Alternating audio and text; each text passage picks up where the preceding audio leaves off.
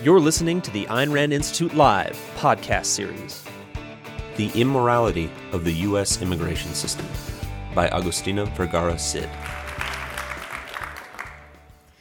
Well, thank you, everyone. Good morning. Thank you for being here on this special, very special day for me, but for all of us because it's the 4th of July.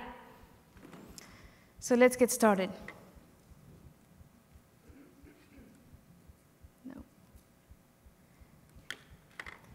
Imagine this scenario the gunshot misses Kira.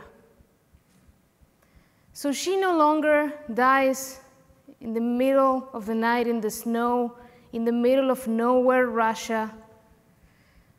But she actually manages to, you know, climb the snowy mountains, fight the animals, and she gets to the border, to the neighboring country. And when she was about to cross to the, to, she was about to cross the border, an agent from that country stops her and asks her, Where are you from? Are you a citizen from this country? To which she responds, No, I'm not. I'm Russian. And the agent tells her, Okay, so what are you doing here? And she says, Well, I came here to do what I can't do in Russia. I came here to work and build bridges. And the agent responds, Well, I'm sorry. You have to leave because we cannot have Russians come here and take our jobs. And so Kira says, uh, Really, isn't there anything I can do to, to come here and work? And the agent tells her, Well, if you insist, if you really want it, we can consider it. But look, here's what you have to do you have to fill out this stack of forms that are about this big. You're going to have to hire a lawyer to help you do that. And you're going to have to pay us a lot of money in fees so we can process all this. And then when you submit that to us, you will hear from us in about six months to a year. We'll see, depending. And this is, you know, you will be here temporarily, so don't get your hopes up if you get here. But in the meantime, he says, you cannot stay here. You have to go back to Russia, go back to where you came from, you have to wait there for our decision. So she is put in the next bus back to Russia, and when she arrives back in Russia, she is seized and she is executed for having tried to escape the Soviet regime. This is, of course, uh, an alternative ending for Ayn Rand's novel We the Living. But it's also a dramatization of what happens to a lot of people that want to come to the United States. They work really hard to get here, to come here and build a better life, and they are crushed by the regulations of the US immigration system. And if you think that the system crushes only illegal immigrants, the ones that cross the border that we see on the news every day, you'd be wrong. We hear all the time people that say, well, why don't they just come here legally? Why don't they just get in line? You know, follow the rules, come on. But the truth of the matter is that the immigration system also crushes the people that want to follow the rules and get in line. But we don't often hear about this. These stories don't make the headlines like the stories about the border make the headlines. And I think that a lot of well meaning people that are pro immigration are not aware of this and what a problem our immigration system poses. So that means that our, like potentially our strongest advocates for more freedom in immigration don't have all the facts to be able to you know, fight for something better. So today I will discuss a couple of examples where the US immigration system crushes individuals, which to me are examples of injustices that this system commits. These are things that routinely happen under our current immigration system. And these are the stories that don't make the headlines. And please, when, I'm, when I give you all these examples, please pay attention to what the system is optimizing for. The immigration system has a definitive goal that it wants to achieve. So please think what you think that goal is. We will discuss slides.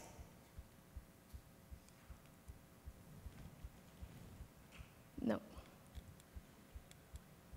The caps that currently exist for work visas, we will discuss the excessive waiting times for people who are already in the United States and want to uh, change status and want to come here to live and work permanently. And we will discuss what the immigration system really cares about. So let's get started. The first injustice the caps, especially for work visas.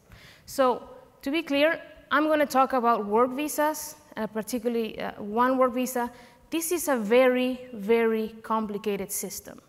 And I'm going to simplify it a lot, but this is very, actually very complex.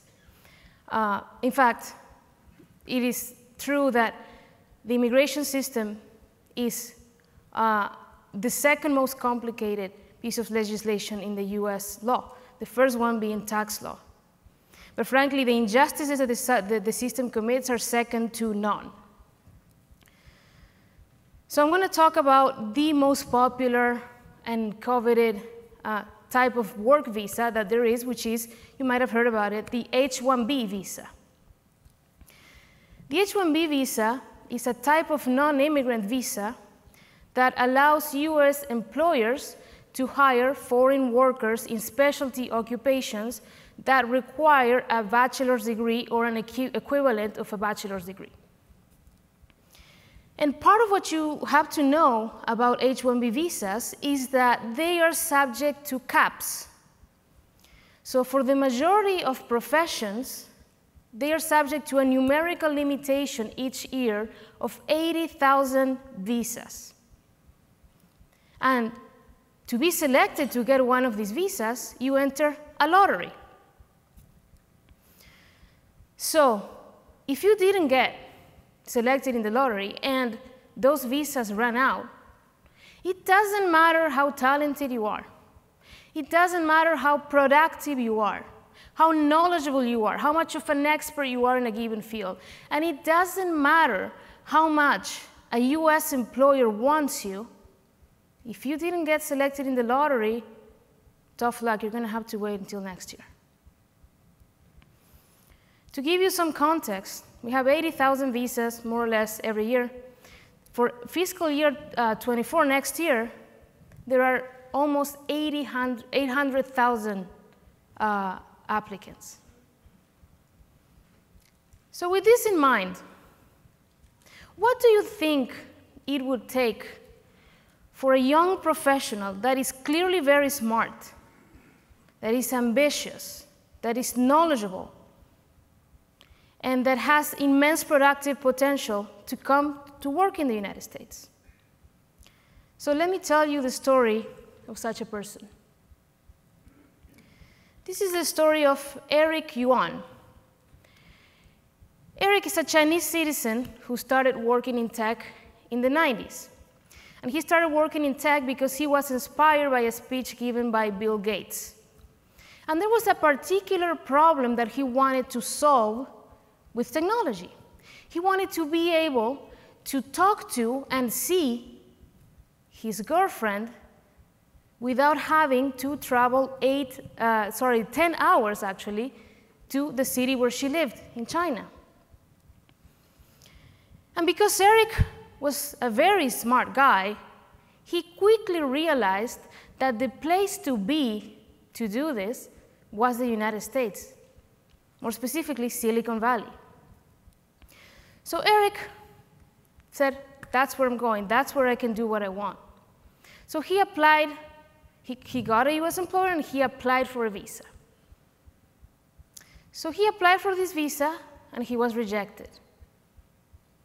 And he applied again and he was rejected. And he applied again and he was rejected.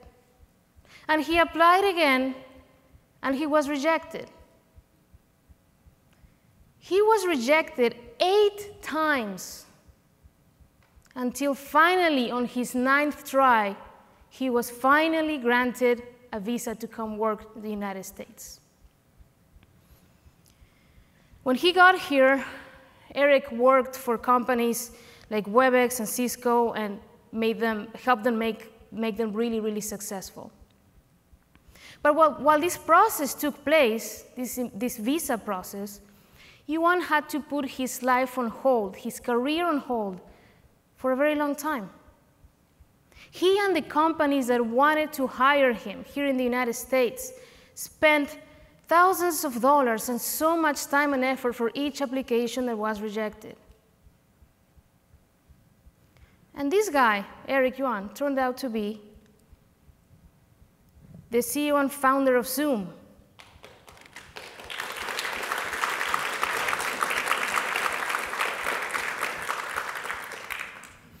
And it's like I don't I don't think I need to tell you the value that Zoom has brought to your to our lives, especially during the pandemic. I can tell you the market value of the company, which is over 20 billion dollars. But Yuan was almost deprived, deprived from creating all this value. Imagine being in his position where you have to put your career on hold. But not just your career, your entire life on hold, waiting for someone to decide whether you can pursue your goals in America or not. H 1B hopefuls don't have to imagine that. Because this story is what Yuan and thousands of other people who are talented, productive, and want to work go through every time they apply for work visas in the United States. But it is not just people who are trying to come to the United States from abroad to apply for a visa to come here and work that have to face endless difficulties. It is also people who are already in the country and want to either change visas or they want to try and live here permanently, get a, the coveted green card, right? So this is our second injustice. The rules for people who are already in the US and want to stay to work or become residents.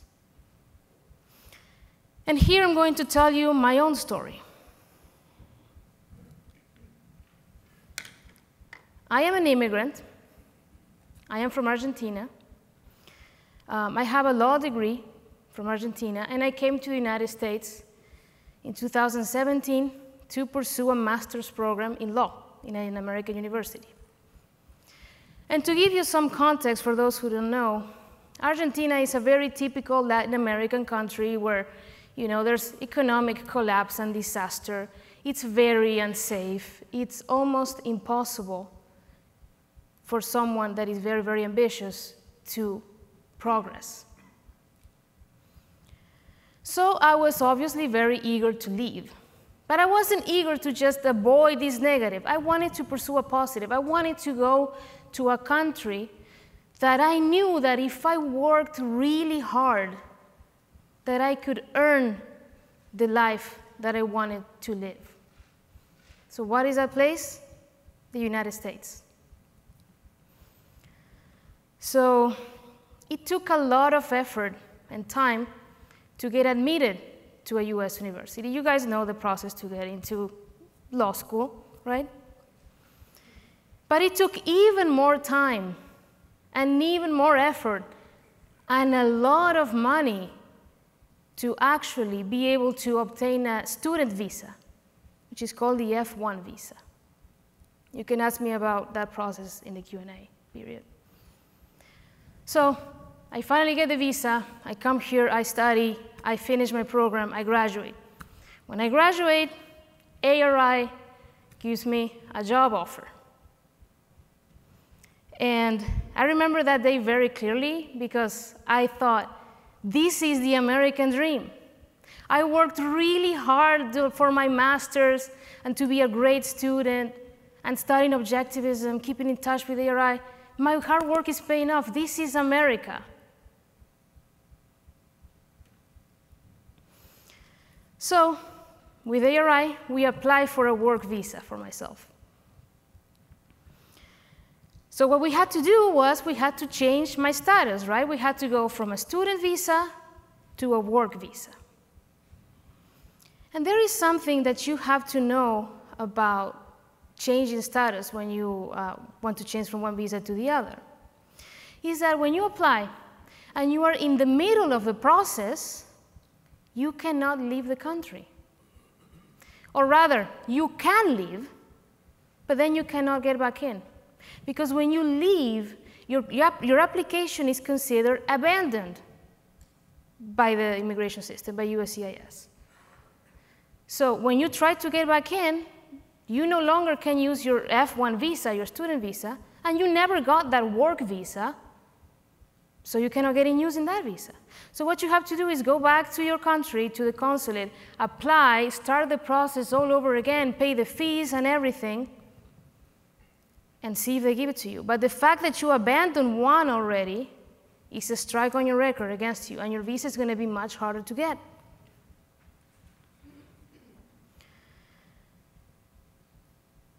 And I'd like to rewind a little bit. So I came here 2017 to do my master's. But a couple years before that, late 2015, 2016, my dad was diagnosed with a very aggressive form of cancer. This is a picture of me and my dad in my graduation from law school in Argentina. So he had to have surgery. He went through chemo. It was obviously an incredibly difficult time for me and my family. By the time I, by, by late 2017, by the time I was about to leave for my master's, his uh, cancer thankfully was in remission. And I was very, very hesitant to leave because I didn't know what was going to happen. But my dad told me, look, forget it. Just go, please. I will see you when you finish your master's and you come visit me.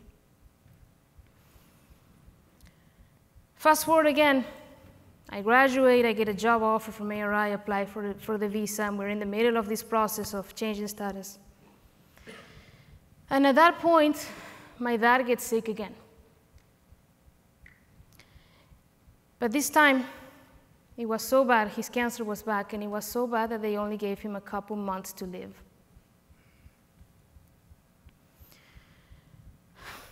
So, I was put in a tragically difficult situation that is unfortunately not uncommon for immigrants to have to face. I could stay in America, pursue my career, keep everything I worked so hard for my job offer for my dream job, the, the benefits, the fruits from my master's degree, my American dream. I could do that and never see my dad again. Or I could leave and see him one last time and lose everything else.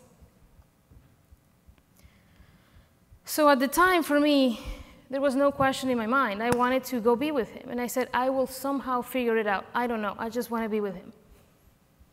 And we had a phone conversation when we discussed this. And I said, Look, Dad, I want to be with you.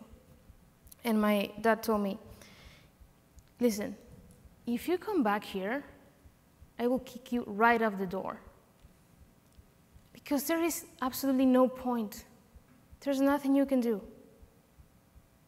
And he told me that he understood the value of a career and building a life, and that I should just stay and do that and not lose everything that I worked so hard to get. Because he witnessed it. I debated it a lot. It was a very difficult time for me, my life.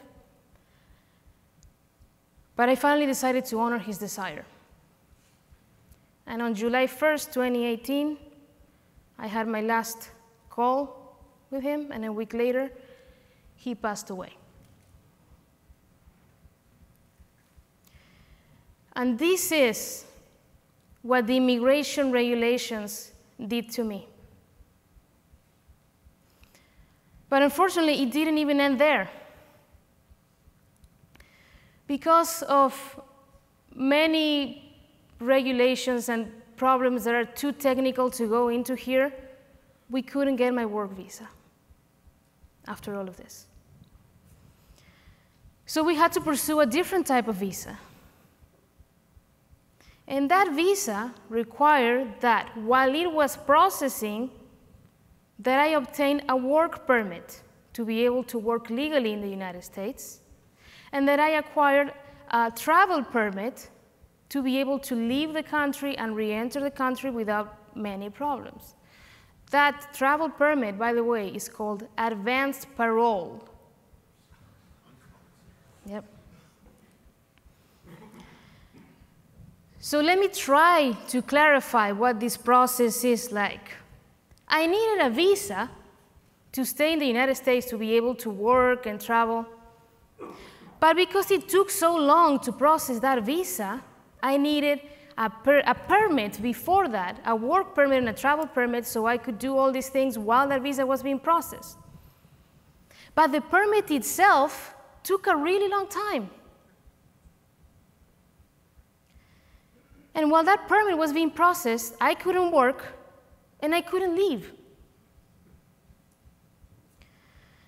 So I found myself saying out loud something that I never in my life thought I would say. I am stuck in the United States.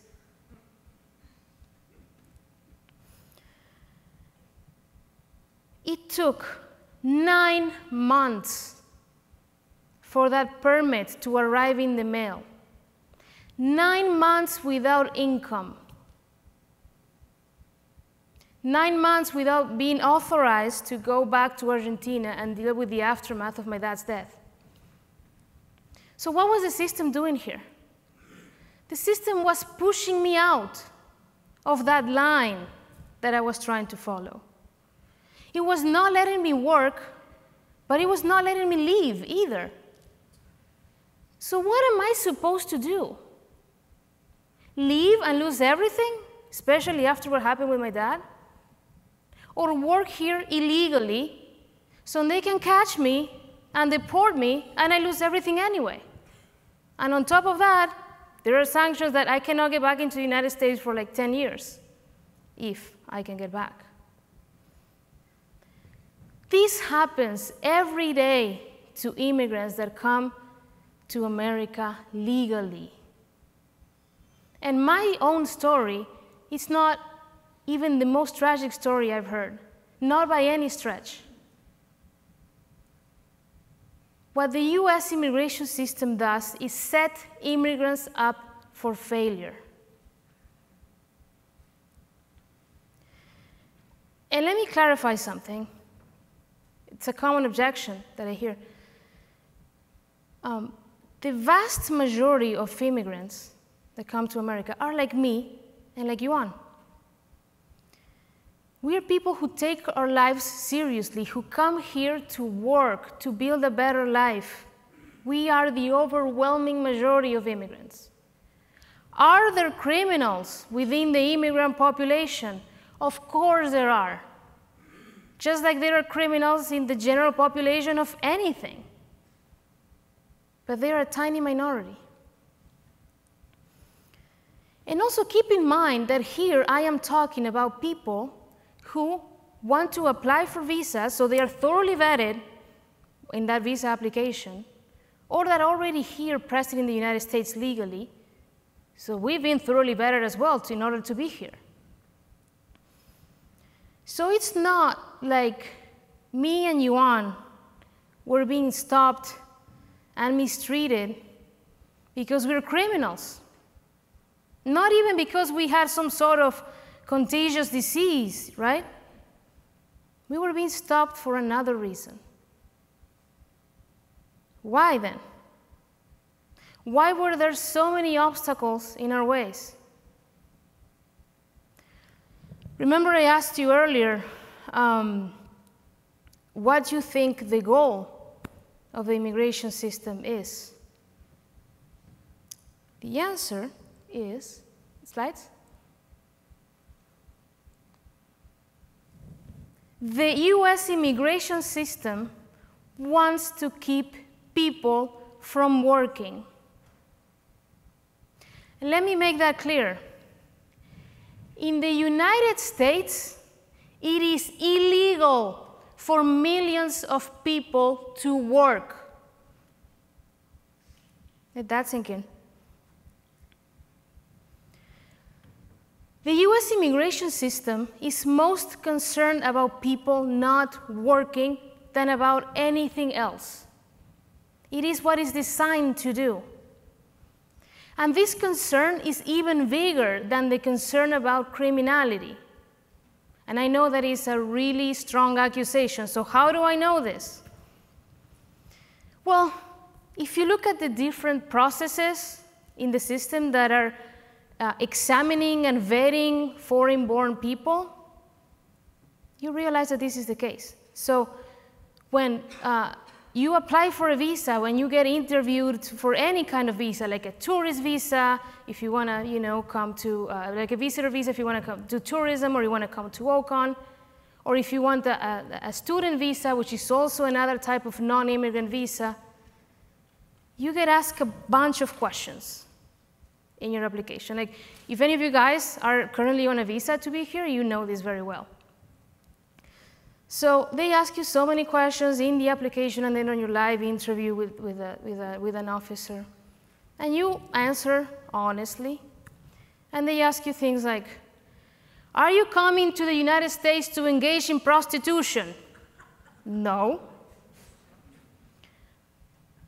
Do you have tuberculosis or infectious leprosy?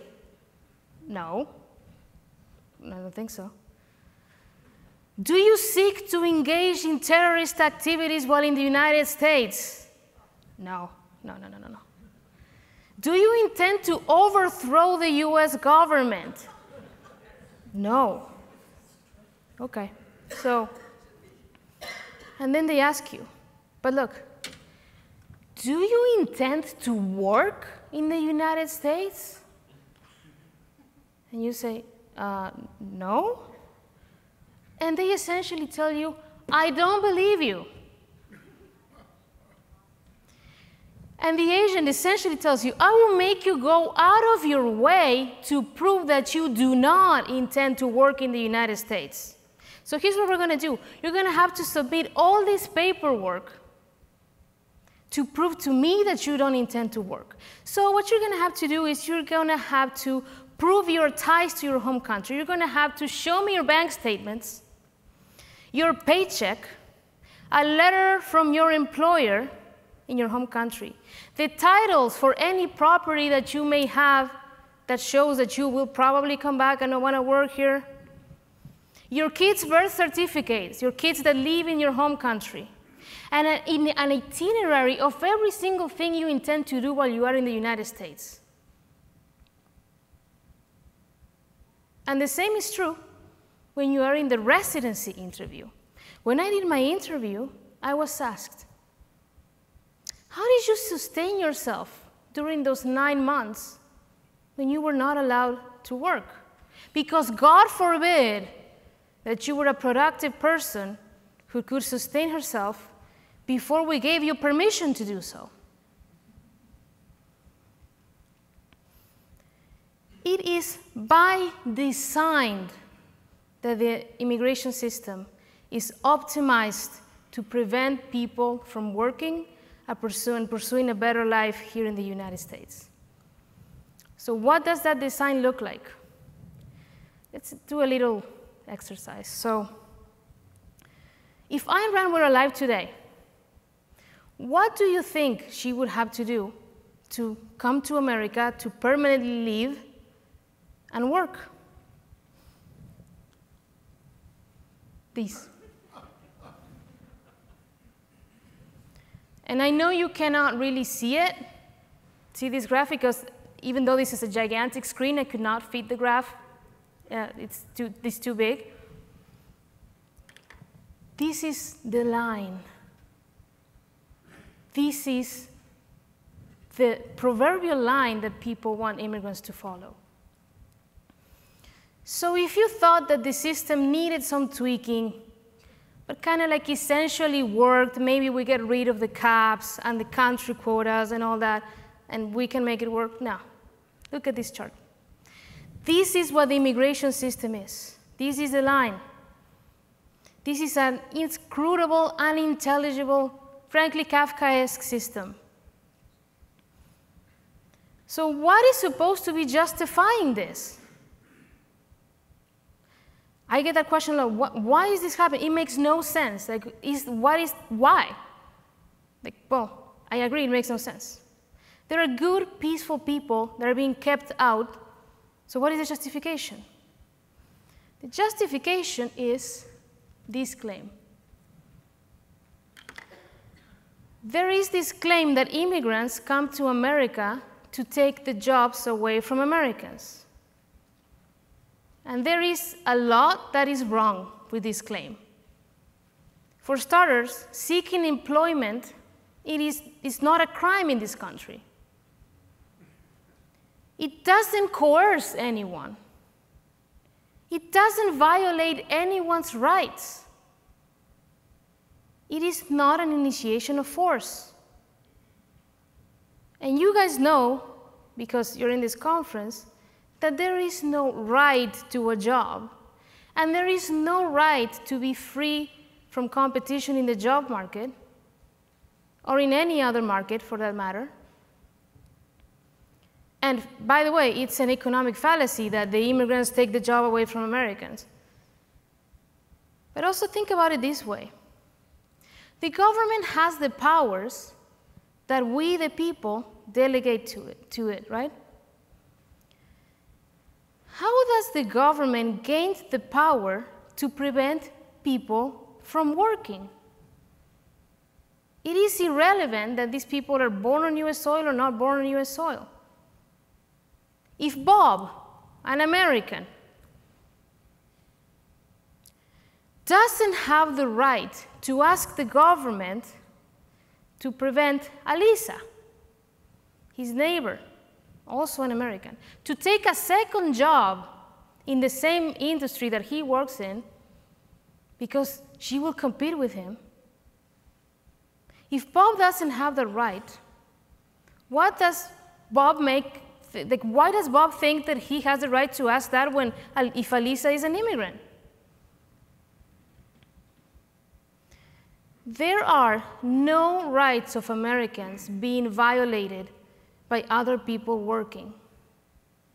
In fact, imagine how transformative it would be if we had all the labor from every immigrant that wants to come here to work.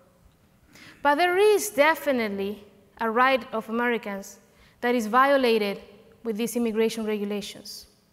And let's go back to the example of the caps of Yuan.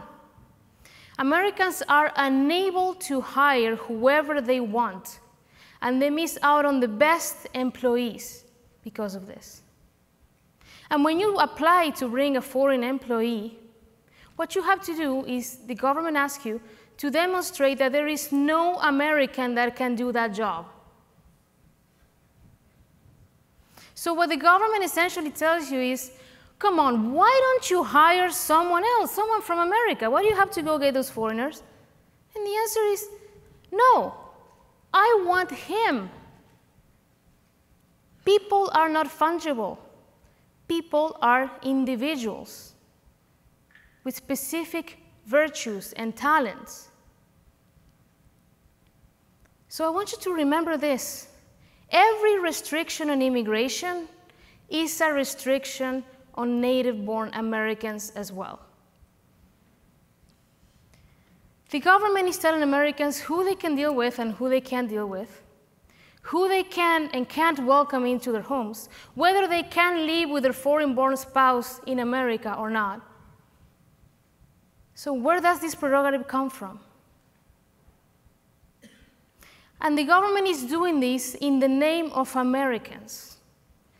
The government claims that this system that mistreats immigrants and that treats Americans like children, telling them who they can play with and who they cannot play with, they claim that this is done in America's interest. And I think that should really bother rational people. So, throughout this process, I've had a few people ask me, uh, what does it feel like to go through this system? As someone who has experienced it.